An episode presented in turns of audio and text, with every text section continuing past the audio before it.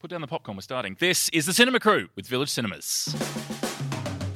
You must protect Earth and its people. A yellow Volkswagen Beetle transforms into a 20 foot crime fighting chunk of metal produced by Michael Bay. We'll be talking about Bumblebee today. You could write. What? Try now. Start immediately. Aim for four hours at a time. The wolves are at the door! And men at the turn of the 20th century seem to have made a habit of stealing the writing of their wives. And Colette, starring Kira Knightley, proves it again. Hello, hello. My name is Kyron Wheatley, and I've seen heaps of movies, but neither of those. But luckily, Vary McIntyre. Hello. And Michael Campbell. Hello. Both have. Now, as always, we have a Village Cinemas Gold Class double pass to give away. But first. I'm Charlie Watson. I'm 18. Today, actually. Is the Beetle for sale? Kira's kid. Happy birthday.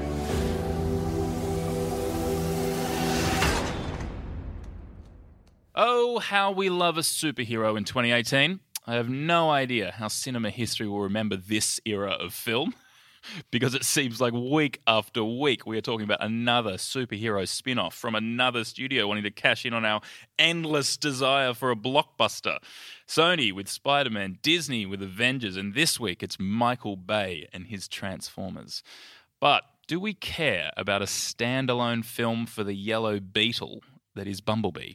going into this movie, no, I didn't. I'll Oh, fully admit it. I was not looking forward to this movie because I don't like the Transformers movies. Coming out of this movie, yeah, it's pretty good. That's the thing. Here's what this movie is that the last five Transformers movies haven't been cohesive.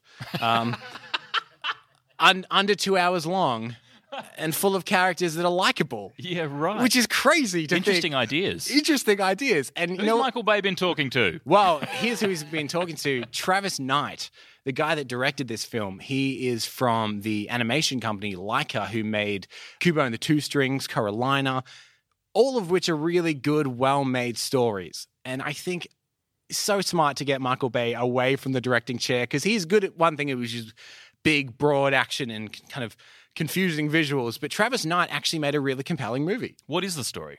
So this is about Bumblebee, who lands on Earth in the 1980s, which is a nice little nod to when the cartoon used to be When on I TV. landed on Earth, Yes. and uh, and I think I was caught. But anyway, and as they always are, the Transformers are being hunted by the Decepticons, and Bumblebee needs to hide out. And he comes across Charlie, who buys him in his disguised beetle form, and she kind of needs to keep it a little bit of a secret that she's now living with a Transformer in her house. yeah, living with a car. Can you imagine? Yeah, it's a strange relationship, I'm sure. Did you know the original idea for Bumblebee came from Steven Spielberg? No, I did not. yeah, he produces all these movies. Yeah. So it's got that sort of Amblin feel to it, the coming of age movies, especially with the setting in the 80s. And I liked how Bumblebee is more of a main character in this. He is definitely the fan favorite from all of the other Transformers movies, but the Transformers in all those other ones are basically just tools. They're like secondary characters to the humans. So I liked how this one, Bumblebee gets to be more of a main character and he gets this character development and his own story. you know, what I think the signpost of those Amblin Steven Spielberg movies are that gives you the best sense of what those movies are is that shot that's in all of those films of a car driving with like a beautiful landscape Yeah. in the distance. Yeah. and the camera sort of pulls away from the car a little bit, and maybe the top's down. There's some hair blowing, Uh-huh. Yeah. like a sense of freedom. It's like almost. a Coca Cola commercial. exactly, exactly. And- it feels like they're selling Coke all the time. And- and they ano- probably are. Another actually. landmark of the ambulance stuff is often they would have kids riding bikes through small Yeah. towns. Yeah. That's in this movie. Great. Charlie rides her little uh, uh, bike through Yeah. the town to I think fix it's up his about car. freedom. I think 80s. that's the coming of age thing. You have freedom. And now. it, there's something nostalgic about it because you're like, I remember when I used to ride my bike Yeah. through that small Is American this Charlie's town. first car that she buys? Uh, It is, Yeah. yes, of course. That- yes, yes. Look, people can be terrible about things they don't understand. If they find you, they'll probably lock you up in a lab somewhere. It'll be bad. Trust me. The only person you can show yourself around is me. Okay? So let's practice. You ready? If you see anyone besides me, what do you do? Great. Perfect. Come back now. Okay, Okay, so let's say we're driving, right? We're driving, and all of a sudden, oh shoot! Somebody's there! Hide! Hide! Behind!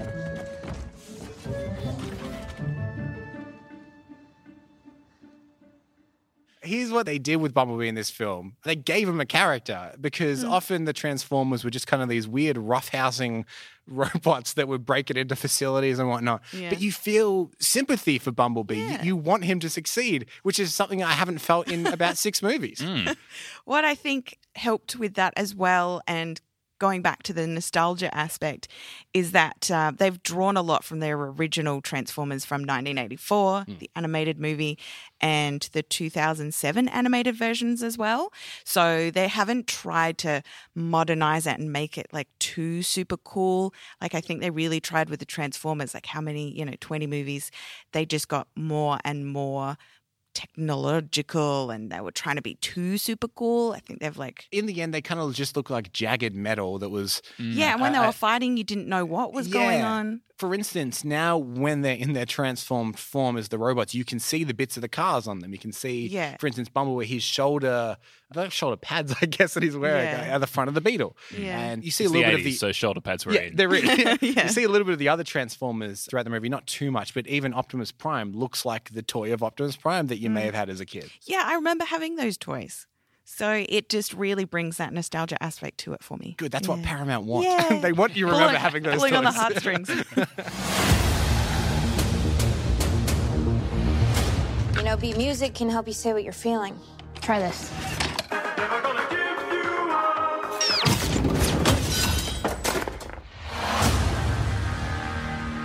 In these sorts of films, they tend to cast unknowns, don't they? So that you can sort of put yourself Mm. in the position of those people. But is there anyone in this that we do know already? yeah, definitely. Haley Steinfeld is the main character. She's from Pitch Perfect. Oh, she's in the Spider Verse from last week. Yeah. Justin Thoreau, who you know from The Spy Who Dumped Me. We did that a few episodes ago. Dylan O'Brien, the main guy from The Maze Runner, is in there. John Cena, like big army guy, classic for him. Dylan O'Brien from the Maze Runner, because this is a conceit that they've kind of put into the newer Transformers movies, is that Bumblebee can't talk, and that he talks like through the radio in his chest, which was never really a thing in the cartoons and the comics and whatnot. But his voice is Dylan O'Brien, which it, it was one of those voices where I'm like, what, what, what is that voice? Why do I know that voice? And as soon as it came up in the credits, I was like, Dylan O'Brien. That guy. But John Cena is someone that I go back and forth on. Sometimes I think he's quite charming, and sometimes I, I don't like these movies at all. But he's quite good. He's like a tough He's a but poor firm man's Josh dad Brolin. style character. right? Poor man's Josh Brolin. sure. I would say Josh Brolin does more prestige movies than John Cena. yeah. Yeah, that's what yeah, I mean, I yeah. guess. But they can operate in a similar sort of world. Do you think it's if Josh Brolin turns it down? Yeah, They're like, well, that's we've- right. I think we've John still got Cena, Cena. wants Josh's movies. He's on his agent. What's Brolin doing? Well, What isn't he doing? what did he turn down? Is this your classic Michael Bay film? Is there like explosions and you can just see the money on screen? Well, they did have a budget of up to $128 million, which comes at the least expensive Transformers movie Wow. Yeah. that they've done. I think it's the least expensive. I think it's the shortest and turned out to be the best. Yeah. well, we've talked about this before with movies on five million. I want to see the five million dollar Transformers movie. I love how 120 million Just dollars. kids playing with toys.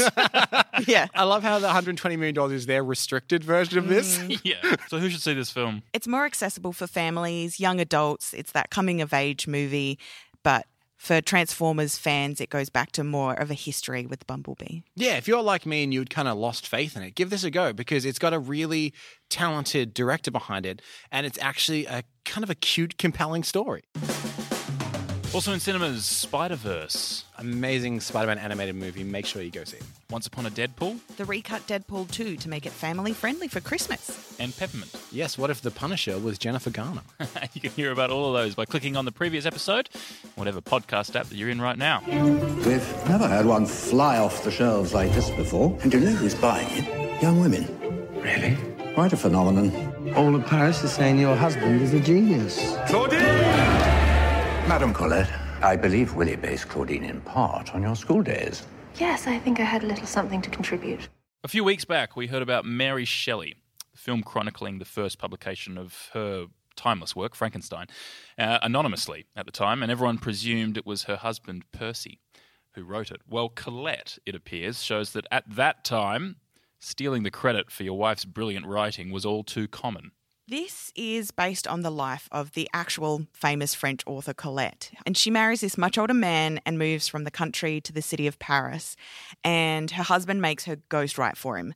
And that work she makes becomes this bestseller and a cultural sensation. And then Colette struggles to get any recognition for it. It's set in the early 20th century where women are still second class citizens. And what is so interesting about this movie is that it not only focuses on the women's rights aspect and Colette trying to get recognition for her work, but also this gender and sexuality norms and how Colette really subverted those. And she was so ahead of her time.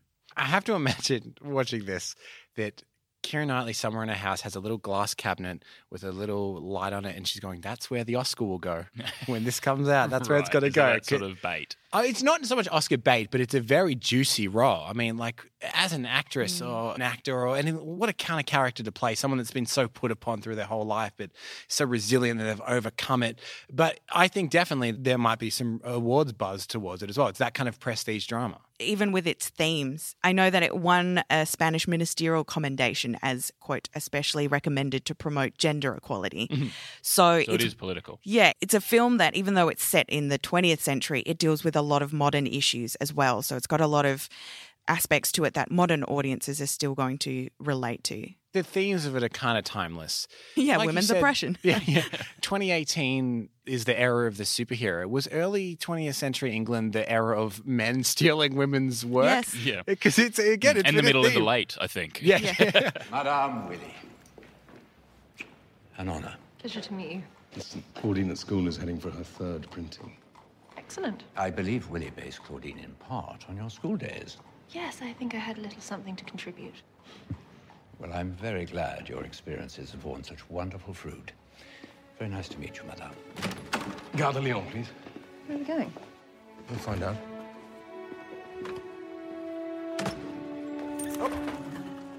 So this is just the classic costume drama, beautiful dresses, you know, old suits. Yeah, it's definitely a period drama that Kira Knightley would do, as we've seen a lot of her films.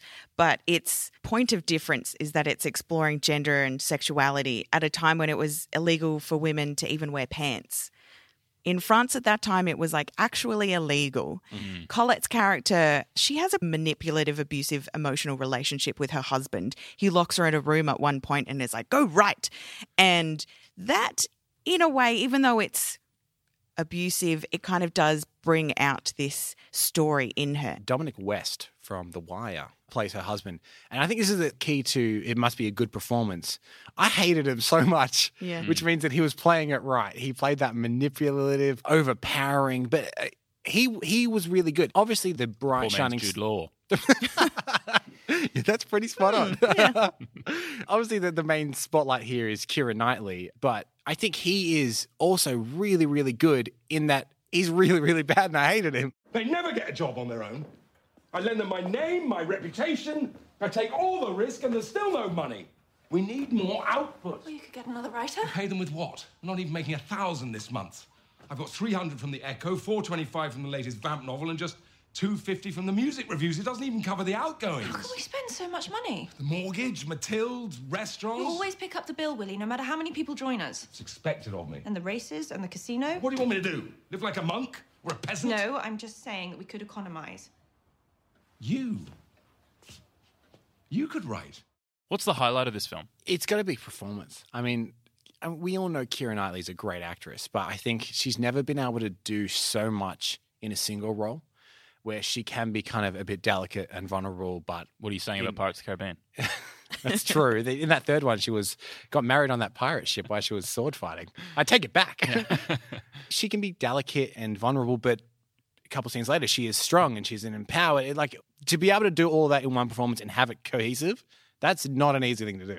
So who should see this film? What sprung to mind for me was the wife, in that it's a little bit Yeah, me slower too. paced than something even like Mary Shelley, but it's just about this this one central character, and you kind of live in her skin for a while, and you really get to know her. So if, if you like the wife, you're going to like this. Yeah, if you like classic period dramas, but this one challenges the patriarchy. For your chance to win a Village Cinemas Gold Class Double Pass, head along to Facebook or Instagram. You'll find the Cinema Crew post there. Leave a comment answering the question. Who is the best Transformer? Not your favorite, the best.